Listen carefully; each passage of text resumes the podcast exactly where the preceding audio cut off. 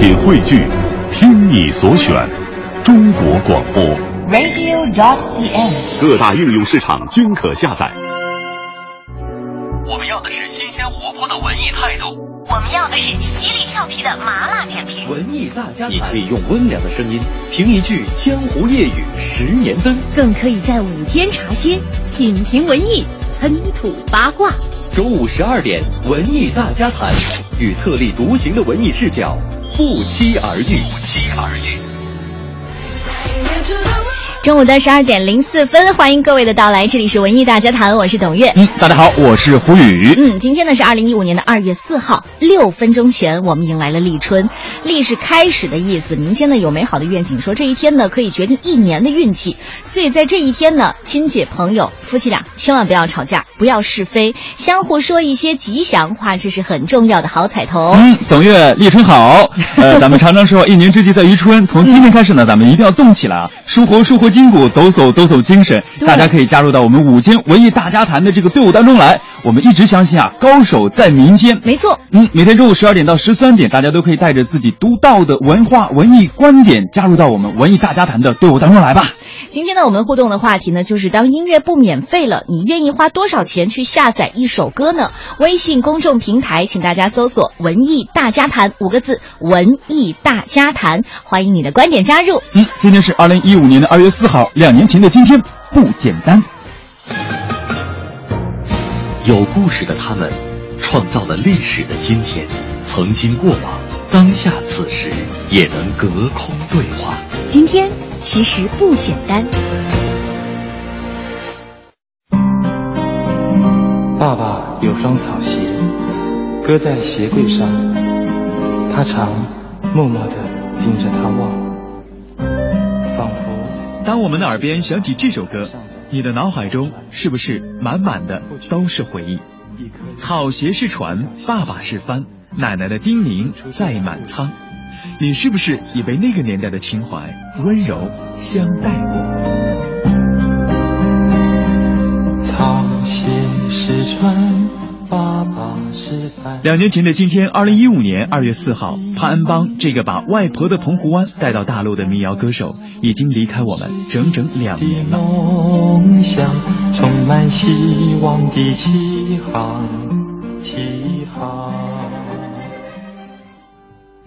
晚风轻拂澎湖湾，白浪逐沙滩。当年，潘安邦把外婆的澎湖湾唱红以后，自己的外婆就像澎湖的景点一样，成了游客拍摄的对象。慈祥的外婆从来不会拒绝，因为他知道这是孙子的歌把他们带到了澎湖。外婆有七个外孙，却最疼爱他，而他也是最孝顺外婆的。很小的时候就帮着外婆做豆芽，放学后小伙伴们都去海边玩了，他哪里也不去，就陪着外婆给他唱歌听。今天我们一起再来听他唱歌。回家的路上，澎湖湾，澎湖湾，外婆的澎湖湾，有我许多的童年幻想，阳光、沙滩。海浪、仙人掌，还有一位老船长。这首歌从一九七九年唱到了今天。当年写下这首歌的时候，潘安邦第一时间呢就用公用电话从台北打长途到澎湖给外婆听。当时他就在电话里唱，电话那一头呢，他唱完之后没有任何的声响，原来外婆在掉眼泪。是的，十年后呢，这首歌就唱到了大陆，在一九八九年的春晚上成为了当年最火的歌曲。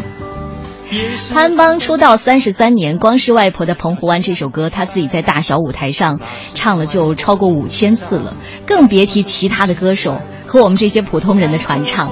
但是你知道吗？这首传唱了三十多年的歌，虽然传唱的广，但是因为当年的那个年代不尊重版权，即使潘安邦歌曲再红，唱片卖的再好，他的酬劳仅仅是一万元新台币。嗯，唱片大卖呢，也仅仅收到过一封五千元新台币的红包。可以说这两个加起来呢，也就不过三千块钱的人民币。他自己都曾经无奈的说过：“谁叫那个年代没有版权呢？”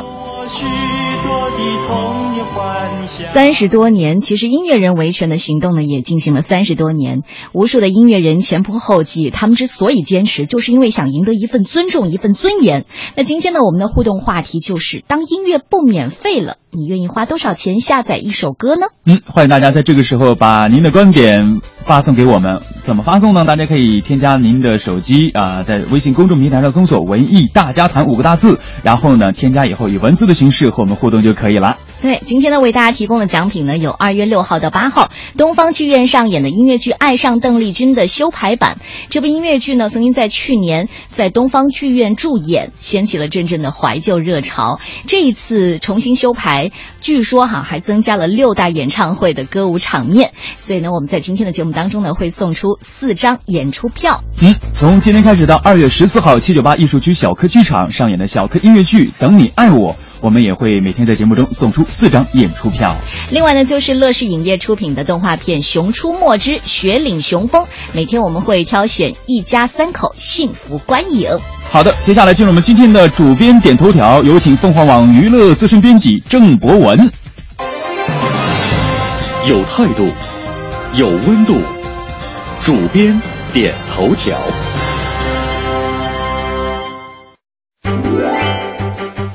品读娱乐圈，透视名利场。各位文艺之声的听众，大家好，我是凤凰网娱乐的编辑郑博文。让我们一起来关注一下今天娱乐圈的热点新闻。首先，一起聚焦春晚。距离2015央视羊年春晚的开播还有十四天，过审的节目也都开始了紧锣密鼓的排练。今年春晚看点十足，不仅语言类节目十分丰富，歌舞类节目也是刚柔并重，惊喜连连。除了有人气小鲜肉和硬汉之外，凤凰传奇和筷子兄弟也将同台飙歌，刘德华和贾玲的首度合体也备受期待。上周末，央视春晚完成了语言类节目的终审，贾玲、沙溢、瞿颖等表演的节目《喜乐街》也顺利过审。按照《喜乐街》的节目模式，会在节目结束后邀请大腕上台客串，而在春晚中，这个大咖很有可能是刘德华。贾玲也在微博中隔空示爱了刘德华。终于等到你，还好我没有放弃。据了解，刘德华的出场方式，导演组也颇费了一番心思，非常有可能是在贾玲的召唤之下客串表演《喜乐街》，随后独唱歌曲《回家的路》。让我们再来关注一下范冰冰和李晨的恋情动态哈。二月二日晚上，北京飘起了小雪，或许是看到雪景有感而发。李晨在微博中写道：“下雪了，如果我们不打伞，一直走下去，是不是就可以一路白头？”还配上了一张满是雪花的夜景照，非常有意境。不知是有意还是无意，半个小时左右，范冰冰也更新了微博道：“爱一个人很简单，是晚安之后还想说晚安。北京今夜下雪了。”随即有多位爆料人称，李晨在二日晚上十点左右向范冰冰求婚成功。媒体随后向双方求证，范冰冰方面否认了恋情，而对于为何前后脚发出相似的微博，则称纯属巧合。不过他俩的恋情和武媚娘传奇相伴而生，又在几个关键节点上紧密相扣，尤其在雪天隔空示爱的微博。次日正值武媚娘传奇的收官，不免让观众产生了炒作的疑问。经历了无数的相似场景，相信人们已经有了经验。在明星的绯闻、纠纷，甚至生老病死事件的附近，永远埋伏着一张专辑、一部电影。人们不是不相信爱情，人们只是担心电视剧结束后，爱情也烟消云散。总之，真恋情总会浮出水面，我们只能抱着祝福的心态等等看。如今春节又至若家人再问到婚姻大事儿不妨我们大方的回答。人家范冰冰都不着急我们着急什么呀？好的今天的热点新闻就到这里让我们相约下次再会。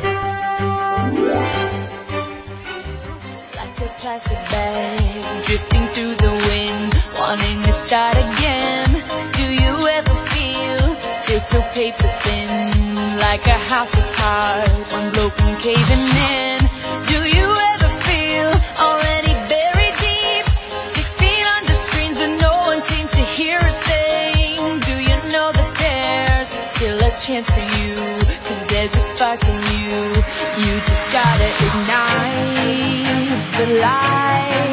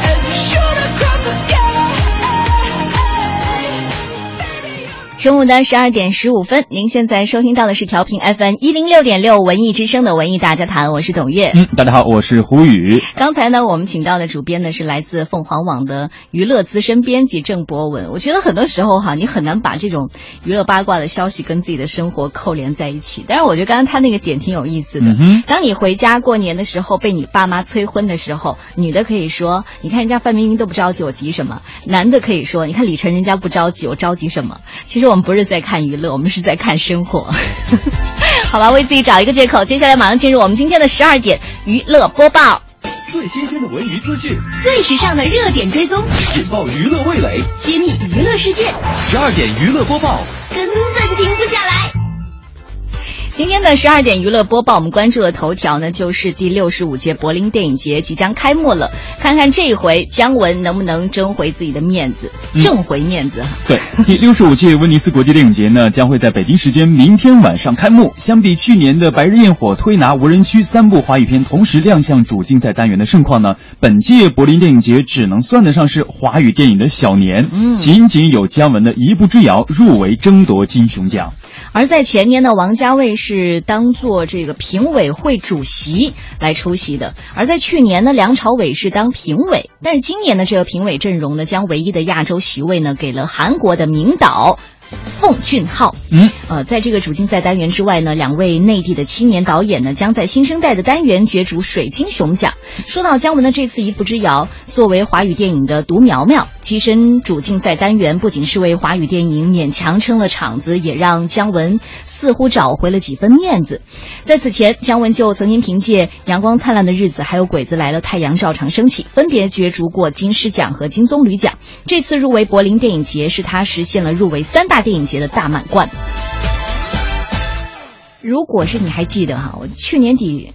一步之遥好像已经成了话题之作了。呃，目前来说，它还是一个话题之作。你还在吵吗？还在记想着这部电影。好吧，真的就好像经历了过山车一样的待遇。最开始的时候，大家看到在 T 三航站楼哈，嗯，那片一二一八的这个大数字的标题，十二月十八号一步之遥要来了。然后之后呢，大家就有很大很强烈的这个期待。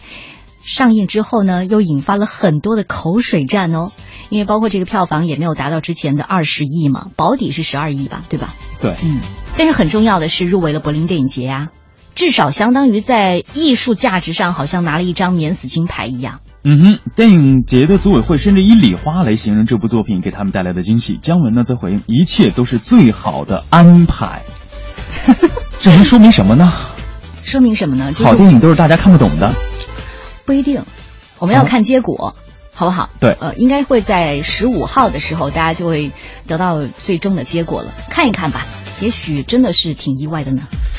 接下来关注的第二条呢是徐静蕾和这个吴亦凡有关了。我在爆出徐静蕾三个字的时候，你可能就知道了。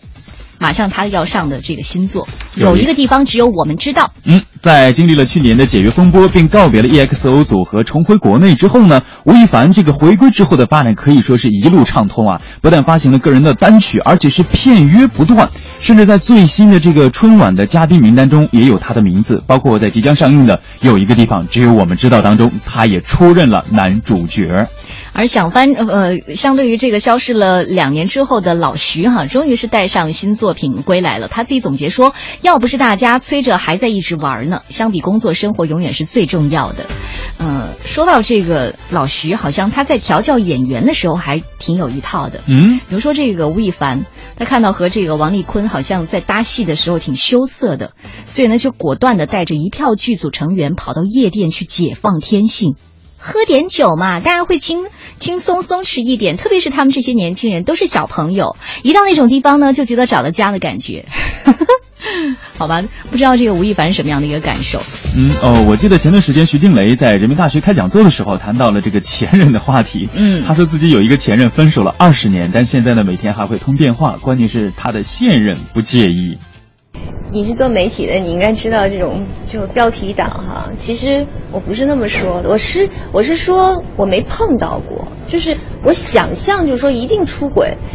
是不是完全不能接受？我觉得也未必。我一直是觉得，比如说我爱上一个人，我们爱上一个人，实际上就是他给了你爱的感觉，其实就是这个人给我们的一个礼物。我肯定是喜欢比较聪明、知识面比较广的人，然后比较人比较豁达的人。就我真的觉得好多男的都很像小孩，真是这样的。就是 我的男朋友一定是要很很豁达，然后很。自信，这样才会做我的男朋友。对我可不想找一小心眼儿，我可不想找一小心眼儿。说的是你吗？嗯，男人都是小朋友。呃，曾经在这个《锵锵三人行》的时候，他也对这个窦文涛和梁文道说：“哈，他和他之前所有的前任都是很好的朋友。”呃，他说其实每次分手的时候呢，都是已经考虑过很多的，包括他的另外一任前任王朔。王朔还曾经说过：“等我死后，我把所有的钱都留给他。”啊。哎，你不知道这个消这个新闻吗？没有，就是你知道王朔很能挣钱，但是也很能花钱，所以呢，王朔有一段时间他的房子是徐静蕾给买的，那时候他们已经分开了，嗯，然后徐静蕾就说了，没有，不是徐静蕾，王朔就说了，等我死后，我的钱都留给他。突然就觉得，容易是很八卦的一个人。不不，我我是想说，我觉得徐静蕾活得很敞亮，嗯。哼，真的，如果是能活到这个份上，真的活得很敞亮。至少我跟我前任肯定就好不了，老死不相往来。好吧，接下来关注的是第三条啊，第三条是这个限外令波及港剧新作，可能会延时一个月。这是来自新华网上海频道的消息。嗯，进入二零一五年呢，国内总局颁布的针对境外令的限外令逐步的发力了，连港产的 TVB 剧集也在限制之列。这呢是来自这个新华网上海频道的消息。呃，他还说，TVB 剧集呢也需要走这个先审后播的程序，在全部剧集播出完毕之后，并通过审查，才能够在网站上上架。包括目前正在播出的 TVB 剧集，呃都没有这个同步的片源。而网站上最新的剧集呢，只有去年年底开播的《幻海奇观》等等一些剧目。但是相对来说，哈，一月份的 TVB 剧好像都不算是年度大剧，所以对很多的港剧迷来说呢，也没有什么呃特别大的影响。但是如果从六月份开始，不少的巡礼剧就马上要上档了。光是这个巡礼剧就有五部，其中呢由这个黄秋生、黎耀祥、汤镇业、马国明、关礼杰等群星呃现演的年度大剧《枭雄》，基本上是定档十一月份播出。而这个月份呢，也是 TVB 惯例的大剧月，包括呢还有这个无双谱啊。还有华丽转身呐，还有天眼呐，大太监呐，太监五虎啊，末代御医啊，等等等等，这些呢都会在呃之后紧锣密鼓的投拍当中。嗯，这个人歌好像很久没有出来了。尤其横店做人最易，搭救当真自然之至，小流民变叱咤红人，搞搞震便当真。时运最高，任佢天啷落嚟，自會有新計。時運會低，讓我反轉一切，運氣發揮，全部會上位智慧，加啲氣勢。即使世界調轉，亦是極限事，加啲方式，加啲創意，一身充滿少壯傲氣。想痛快抉擇搏不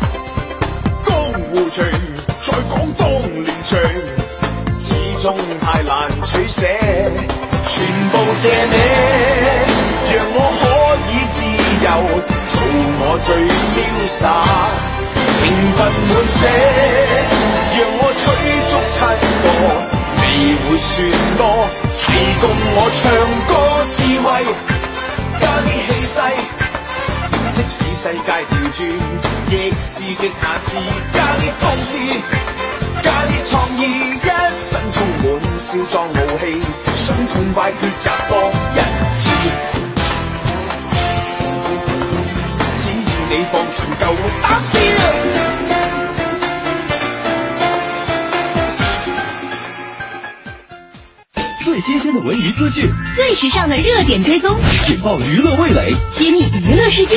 十二点娱乐播报，根本停不下来。停不下来的十二点娱乐播报，接下来要播报的就是《寒假来了》呃这两部动画片《熊出没之雪岭雄风》和《喜羊羊与灰太狼之羊年喜羊羊》，他们俩是相隔一天上映的。这也是继二零一四年寒假档的《熊出没》和《喜羊羊六》大电影短兵相接之后，两个品牌的又一次正面 PK 了。嗯，呃，看过这部两这两部电影的电影的人都会知道，这两部电影呢在故事和制作上进行了升级，剧情的模式学习好莱坞，逐步向这个全年龄段靠拢。其中《喜羊羊》仍是陆续的呃二 D 版本上映，而《熊出没二》则是同时上映了二 D 和三 D。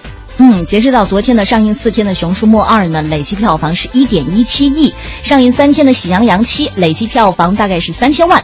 这场熊羊赛跑的结果好像在票房上已经显现出来了哈。嗯、为什么这一次熊可以胜羊？可能是在这个品牌规划上吧，就是《熊出没》呢，出品方是深圳的华强，展现了他们的野心和布局能力。嗯、呃，反正我知道我们家现在孩子都都。开始要求我不用买喜羊羊的东西，但是要买光头强的东西。呃，当然，相较于这个人事变动更迭的喜羊羊，出品方广州原创动力未来会怎么样，后劲会如何？因为毕竟今年已经算是喜羊羊的十年了。呃，喜羊羊十年，对，刚刚已经看到说《喜羊羊七》今年是七第七部，嗯，我就觉得我好像一部都没有看过。我们希望未来也有机会做这个相关的话题讨论哈。呃，熊能胜羊吗？羊可以反胜熊吗？你是在说绕口令是吗？这辩证一下，我们可以听听孩子的意见，对不对？嗯，到时候咱们可以做一期相关的报道。来，接下来关注的就是王菲了。嗯，香港媒体报道呢，王菲近日成为英国市场研究公司 YouGov 向二十三个国家。共二点五万人所做的调查，她在这个调查当中，全球最获欣赏女性占第十七位，击败了其他已经跻身好莱坞的一众女性，成为唯一一的华人女艺人入围二十名内。嗯，当然呢，王菲的歌曲是大家非常熟悉也和欣赏的，她已经很久没有推出专辑的了，只是偶尔的为电影主唱主题曲，大家也是很期待她何时能够再推出专辑以及举行个人的演唱会。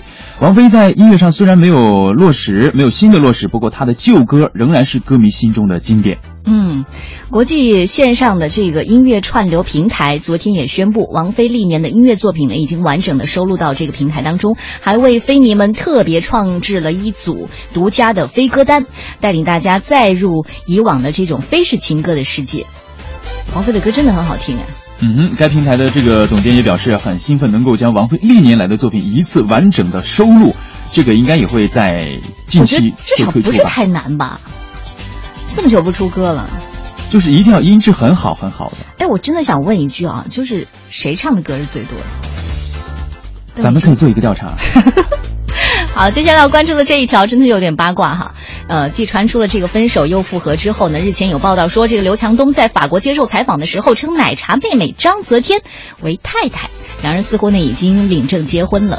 嗯，昨天晚上，京东集团在巴黎举行了法国馆的开启仪式。刘强东在仪式上说，法国馆是京东商城第一个国别馆，之所以将第一交给法国，是因为太太喜欢法国。刘强东还遗憾地说，此前的两人同去泰国旅游，回国后呢转到法国，太太因为签证的问题不能一起过来。你知道，如果你在国外，你是不能轻易的说他是你的另一方。哦，对，这个就是算是很郑重的去说了哈。刘太太嘛。既然他这么称，我相信应该两个人肯定有一些故事在再。等等吧，再等等吧。中午的十二点三十三分，欢迎大家继续回来，这里是正在直播的文艺大家谈，我是董月。嗯，大家好，我是胡宇。嗯我们今天的互动话题呢，就是当音乐不免费了，你愿意花多少钱来下载一首歌曲呢？欢迎大家加入文艺大家谈的队伍，微信公众平台搜索“文艺大家谈”五个字，添加之后参与今天的话题互动。今天为大家准备的奖品呢，有二月六号到八号东方剧院上演的音乐剧《爱上邓丽君》的修排版。这部音乐剧呢，曾经在去年的时候引起了很大的轰动。同时呢，我们在今天的节目中还会送出，呃，在二月十四号七九八艺术区小科剧场上演的音乐剧《等你爱我》节目中也会送出四张演出票。嗯，另外呢，就是乐视影业出品的动画片《熊出没之雪岭雄风》，每天我们会挑选一个一家三口的幸福之家去观影。来，接下来呢，要进入我们今天的这个话题了哈。嗯音乐不免费了，你愿意花多少钱来下载一首歌？董月，你觉得应该花下多少钱？要花多少钱来下一首歌？我我记得我曾经在去年两会的时候，呃，阿杰也问过我这个问题。当时我说，如果我特别喜欢的话，十块钱。他当时就惊呼了，惊讶了，他说要十块钱的话，歌手都能发财。哎，但是我今天看一下咱们这个互动平台啊，很多的听众发来的消息，确实也令我为之一惊。嗯，你觉得他们太有钱了还是怎么地？大家都好有钱呐。呃，C L 说了，好歌的话五块钱，比如说看喜欢杂志的高质量专题，普通类的呢，比如说报纸啊这一类的，我愿意花五毛钱去买一份消息。歌也按这个报纸和杂志去说分吗好歌的话，我可以做花五块报纸的那钱一首。做报纸的不是我 亏死了。小贝说了，我喜欢新春音乐会那种，多贵都行，我买。嗯哼，一起去旅旅行也说了，他说今天是立春，呼吁董月你们吃春饼了吗？呃，吃春饼了吗？还没有，还没来得及啊。我吃卷饼了。当音乐不免费，那我得看是什么样的音乐。如果能够打动我的话，我愿意花钱买。嗯，另外呢，还有这个落树叶说了，落叶树说了，如果是自己喜欢的歌呢，听着能够想起一些美好回忆的歌呢，十块钱以下都可以接受。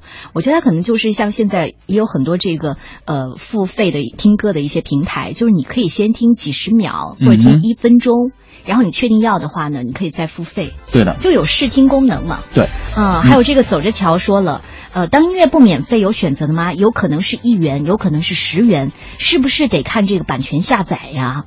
是的，五呃，双翼五常也说了，一直习惯在这个网络免费下载的午餐，如今收费下载风声是越来越紧了，有一种割肉的感觉。不过话说回来了，总是免费，谁还会写歌啊？安心的去搞创作呢？因此老有所得，建议良性循环的音乐市场，版权维护，网友花钱买歌也是合情合理的。我觉得收费可以是多元化的，比如说网站会员制、年费或者是包月都可以。单手只要不靠谱，就是价钱不要太离谱。几几几几元钱还是能够接受的。其实呢，你们如果真正喜欢的话，也不会太计较它有多少钱。嗯，那我们就听一听今天早上哈，我们在上班时间的时候，在一些地铁口堵住的一些上班的年轻白领们，看看他们又是怎么说的。您平时听歌吗？嗯，听。我比较恋旧，听的都是老歌。我一般都会拿手机呢，有那个百度音乐在线听吗？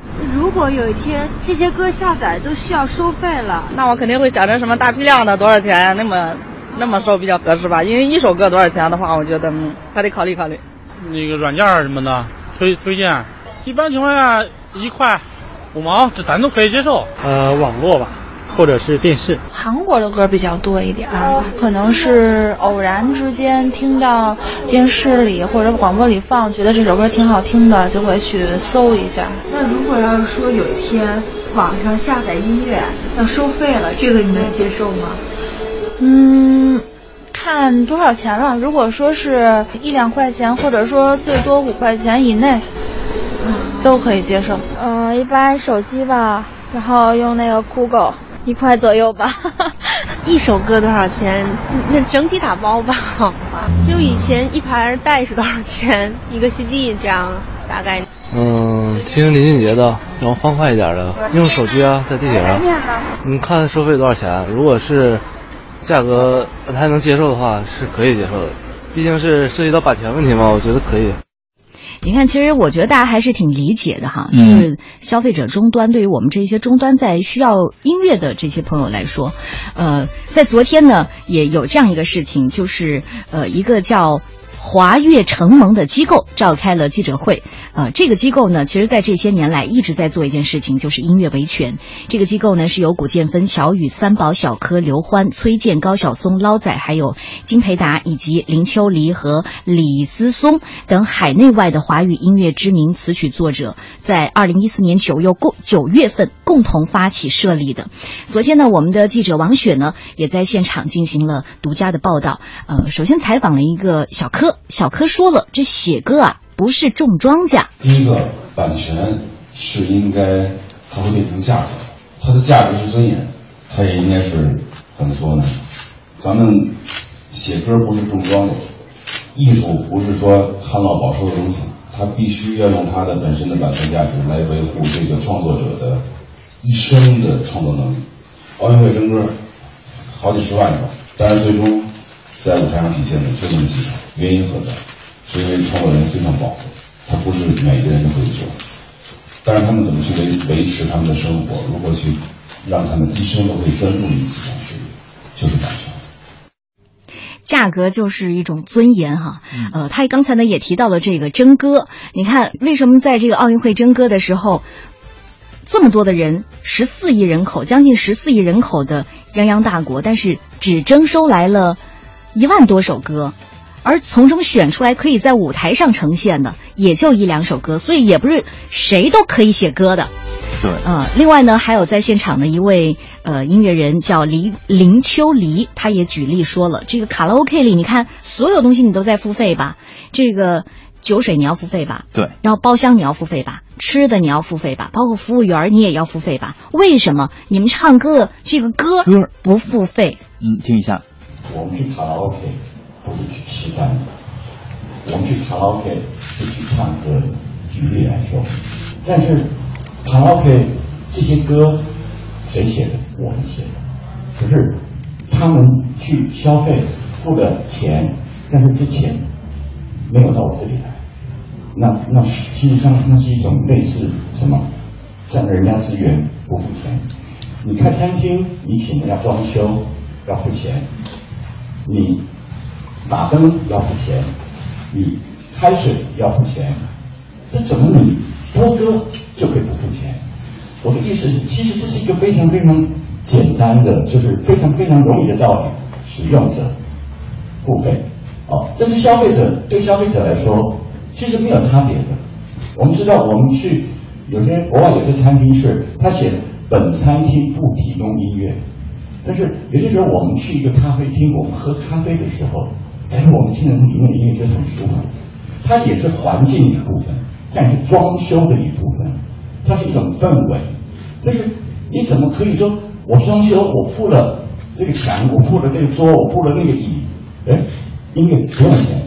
所以其实这是一种非常简单的概念，就是使用者付费。那消费者其实并不排斥。我今天我去吃这个饭，三十块。这里面包含了很多很多的钱，啊，给厨师的钱，给这些原料提供者的钱，各方面的钱，对消费者来说，他并没有增加他的负担。但是我们想把这种观念呢，给再一次的在这里说一说，就是哦，消费者觉得说有，我是去这个餐厅吃饭，我听到这个音乐，我付了钱了，它就包含在我点的这个餐里面。所以如果把这种观念及时的传播出去的话，实际上，所有消费者他们会接受的，因为他们认为这是公平而且合理的，是这样。其实，包括我们现在做的一些街访调查，还有包括我们现在互动的这些朋友都说了哈，呃，如果是真的要走到这一步了，我觉得大不是不愿意去付这个费，反倒是因为中间这一层，呃，有可能是一些不作为的行为。你知道，我我记得我在去年采访一些呃歌手的时候。创作人哈，音乐创作人的时候就说：“哎，你看这首歌，呃，我们是通过我们的这个版权库，呃，去播放的。因为你知道，在中央台，只要中央台播出的每一首歌，都必须是向这个呃音著协、音集协去付费的，就都是咱们花钱买来的啊，不是买来就是播放，有播放权的。一首歌，对它不一定是特别高的价值，但是你想啊，中央台这么多个频道，就一直在就是。”一年可以有多少钱。但是你知道，我基本上在说这些话的时候，我向他们解释的时候，这些歌手也好，这些音乐创作人也好，回答我的都是对不起，我们真的一分钱没收到过。就最后的问题就在于，就是我们给出的钱怎么能够真正的到音乐创作人的手上？对，就是这个问题。我愿意给钱，但是怎么能到他们手上？呃，所以也说了哈，他们之所以成立这样一个联盟，之所以这么这么多年来一直在维权音乐维权，呃，他们自己其实也很清楚，未来的道路还是路漫漫其修远兮，啊、维权真的不是目的，它只是一个手段。由于这个大环境啊，或者说由于众所周知的这种大环境的这个这个影响吧，这个目前这个版权领域可能也可以扩展到其他领域的这个作为权利人来维权的这个途径和效果，应该来讲都是呃不能如意的。呃，这个是有很多客观的情况去制约，啊、也不是一蹴可就的。我觉得这个东西呢，我们也不能去呃急而求成，慢慢来，一步一步来。那就华乐承盟来讲呢，按照发起人共同呃设定的这么一个宗旨，啊我们是以合作共赢为公司今后发展的这么一个呃方向。也就是说，呃，我们维权在必要的时候会去做，但是维权不是目的，维权只是手段。我们最终呢是希望通过合作的方式，实现词曲创作人、音乐公司，还有传统的传播渠道以及新媒体的传播渠道，大家的合作共赢，共同促进这个市场的有序和繁荣。然后关于这个。其实我们想说哈，呃，很多现在音乐人基本上好像还达不到一个白领的收入，呃，甚至是难以养家糊口。呃，我记得当年高晓松在面对记者采访时就曾经说过，多年来我们面对大陆的这个盗版唱片占据百分之九十八市场的重压，仅仅靠百分之二的正版市场去挣扎求生的时候，直到今天，互联网盗版音乐占据了几乎百分之百的市场，我们真的失去了依靠音乐版权收入再生产音乐的最后的阵地。好吧，今天这个话题呢，也希望大家继续通过我们的文艺大家谈的这个互动平台加入进来。微信公众平台，请你寻找“文艺大家谈”。接下来马上进入我们今天的娱乐大法庭。现在宣布法庭纪律：无娱乐精神者不得旁听，不得随意狂躁及进入审判区，欢迎鼓掌、喧哗、起哄，请自觉开启一切移动设备，微博、微信、微视。娱乐大审判允许答辩，拒绝上诉，拒不接受庭外调解。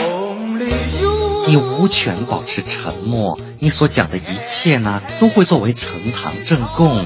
那做人呢，最重要的就是开心吗？发生这种事，大家都不想的。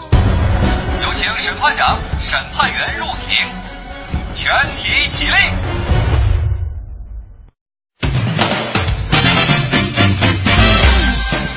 近日有多位爆料人称，李晨在二号晚上十点左右向范冰冰求婚成功，之后两人才双双发微博示爱。不少人都表示，如果属实，这将是二零一五年继周杰伦、昆凌结婚后的又一件大事儿。这件事一下引起了娱乐圈的轩然大波。那么这件事到底是否属实呢？今天娱乐大法庭，我们就来议议冰晨之恋。娱乐大法庭现在开庭，有请晨晨和冰冰上庭。冰，你看下雪了。如果我们不打伞一直走下去，是不是就可以一路到白头？晨晨，爱一个人很简单，是晚安之后还想说晚安。北京今天下雪了，我好幸福！哇塞，好浪漫，好浪漫！这是隔空示爱的节奏吧？哦哦，你们俩快点公布吧，我都快着急死了。斌，你知道吗？一直以来，我都在寻找自己的真命天女。终于寻她之后，你终于出现在我的生命当中。我知道，我不可以再错过你。今天晚上，就请接受我的爱意吧。哦，还有这个，这颗天然的心形石头，代表了你是我心中的唯一。哦，晨晨。你说的我真的好感动，我就说过嘛，我是可以在三十五岁之前嫁出去的。可是，可是不要再送我石头了，好不好？你也送过他石头的。哦，晨晨和冰冰，原来昨天网上吵的就是这么个情况啊！本法官也是觉得啊，非常温馨，很有意境。但是本法官呢是很英明神武的，所以还是要听听其他人对这件事情的看法。看吧，我就说了，又一轮又开始了，你忍住吧。这个圈子的现实就是，你只要成功了，你做什么都是对的。讽刺，李晨，当年送我的心形石头，你也说过同样的话吧？今天转给别人了，哼 你小子。哈哈哈张馨予，你就别再说风凉话了，我现在的心好痛啊！不管怎么说，你曾经得到过李晨，可是我从来没有得到过冰冰女神哎。在这一天，她的绯闻男友不是我吗？从《武媚娘传奇》第一集开始就一直是我呀！哎哎哎，助理助理，你你你快点和大家说，采访我的时候千万别问我冰冰恋爱的问题啊，否则我会控制不了的。哎呀妈呀！你看看人家李晨啊，其实挺适合范爷的。虽然范爷整天被大家爷爷的叫着，说到骨子，人家还是个小女孩、小女生。和他接触过人都能发现这一点。李晨呢，在跑男里尽显男子气质，很多女生把他是从这个石头男变成了男神，呃，大黑牛。他完全可以激发出范爷的这个女孩本质。反来看看这个李治廷，虽然颜值较高，但是气质过于木讷啊，不适合范爷，真不适合。李晨和范冰冰擦出暗火，李晨还向范冰冰送出心形石头。跪地求婚成功，哎呦，冰冰带对方回烟台见父母，而且这个婚礼据说还是六月份就要结婚了。呃，听了大家这七嘴八舌的议论，看来这段纯冰之恋还存在一定的风险啊！娱乐圈不是早就有前车之鉴了吗？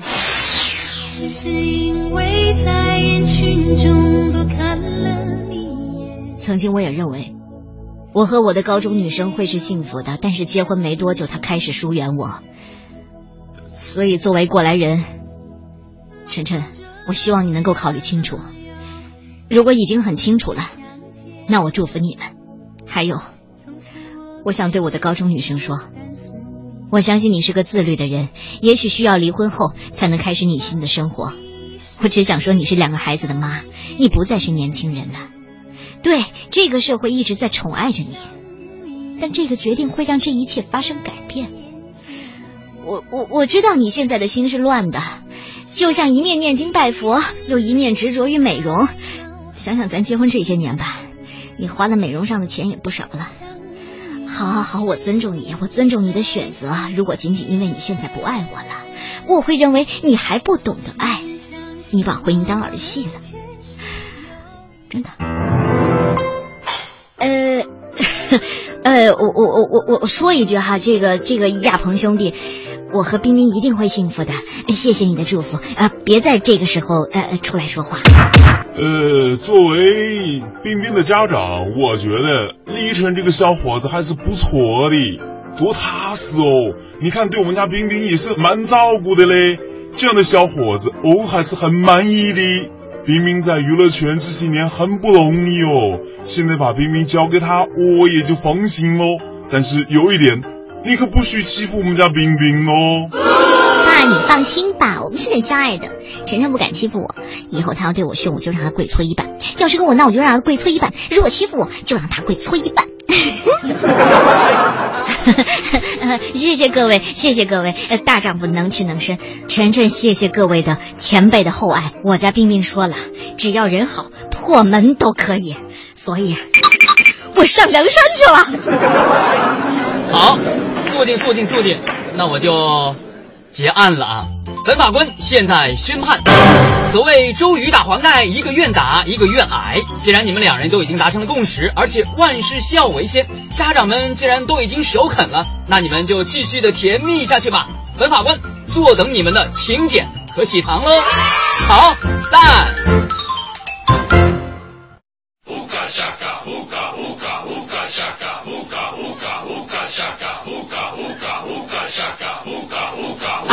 Stop this feeling deep inside of me. Girl, you just don't realize what you do to me. When you hold me in your arms so tight, you let me know everything's alright. I'm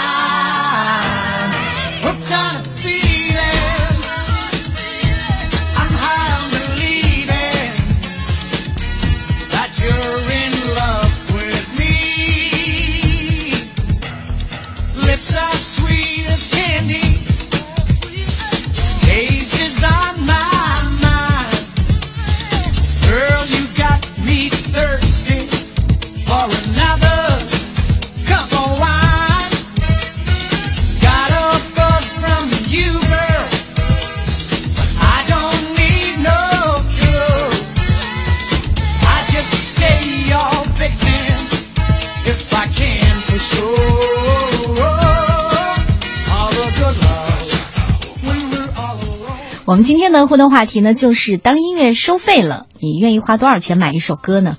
很多朋友都已经过来说话了哈，嗯哼呃，但是我们也想对比一下，因为曾经在星期一的时候我们也说了，就是我们相邻的日本哦，他们很多的年轻也年轻人都是用这个 YouTube 去下载歌曲，对嗯，，包括在咱们国内啊，有很多的主流音乐网站，其实它现在已经在提供了一些收费的服务，像比如说 QQ 音乐，嗯呃，虾米网还有多米网，他们都是通过他们自己不同的渠道来进行这个音乐收费的。像 QQ 音乐的话，它的收费收费服务呢，就是呃是绿赞贵族，你必须升级为绿赞贵族，每个月的十块钱就可以享受高品质的音乐下载。嗯而虾米网呢是呃差不多也就维持在八毛钱一首歌的基本的收费标准上来。我觉得这些是很多人都能承受得了的。如果说你认为这个是有价值的东西的话，因为刚才其实举了一个例子很好，我说如果是你到咖啡馆的时候，你再也听不到小野丽莎，你再也听不到这些好听的古典音乐的时候，你会不会觉得很怪啊？这口咖啡喝的嗯哼。怎么更苦了？